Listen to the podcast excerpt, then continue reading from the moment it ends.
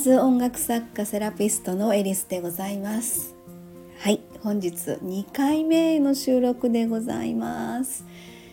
はい、えー、今日ねあのー、個人個人っていうかのセッションが、えー、あったんですけれども、まあ、無事に終わりまして。うんすごくいい時間になったのかなと私はそう感じてるんですけれども、えー、やっぱりあの何でしょうね。その目の前に起こってるあの自分にとっては不都合に思える出来事。でも実はそこにはものすごく大事なメッセージが込められているっていうことをですねあの今日まあお話しさせていただきました、えー、方にですねそんなお話をしようかなというふうに思っていたんですがあのもう最初にですねそのことに気づかれていまして、うん、でその結局まあ動けない状態になっている時に、えー、まあ、自分との向き合うタイミングかなと。でいろいろあのお仕事に関して、えー、新しい局面というか何か新しいアイデア的なものにうーんんとまあ、向き合っていく。っていうそのための時間を与えられたのかなというふうに言われていましたのであ素晴らしいなというふうに思いましただからやはりですね捉え方一つなんですよね。うん、それであのうん開口一番ちょっとお疲れモードのようなお声だったんですが、えー、話をしていくうちにねまあちょっと笑いが出てきて で私私がですねちょっと話の佳境に入っていくとあのいきなり関西弁が飛び出すんですよ。なんかなんか知らんけどあのまあいつもそうなんですけど自分の中でですねうんせやけどあんたなみたいな感じのですね。突然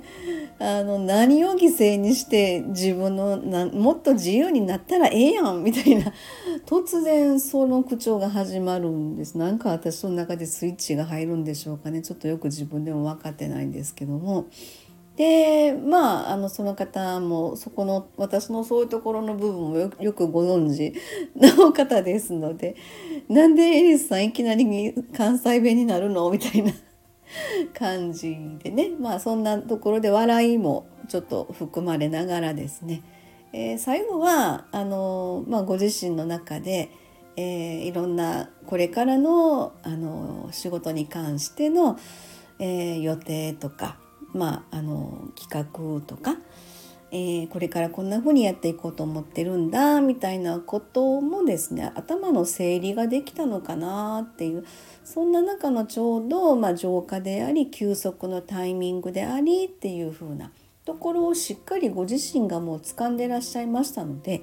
あそうですねみたいな感じで。あとまああの新月満月のそこから宇宙からのエネルギーっていうのをしっかりと受け止めるっていうこともすごくまああの目には見えないんですけどね私たちってそういう波動をすごく受け止めてる受け取ってるんですよね。でそれがあの敏感な方はやっぱりその影響も強く受けられててでそれが自分では気づかないところで現実に投影しているというのかそういうところもあのまあまあちょっと影響してるのかなと。だけどそれにはしっかりとしたメッセージ性が込められていてでそれに対してあの、まあ、ポジティブな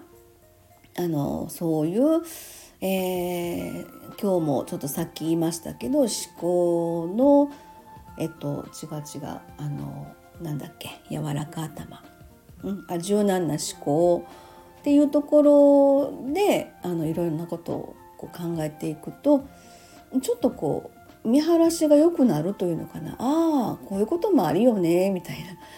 うん、あじゃあこれはこういうことで自分の中でま向き合うための新しい何かあのアイデアと向き合うためのあの時間をいただいた与えられたんだなっていうふうなところで今日最終そういうお話になりましたので。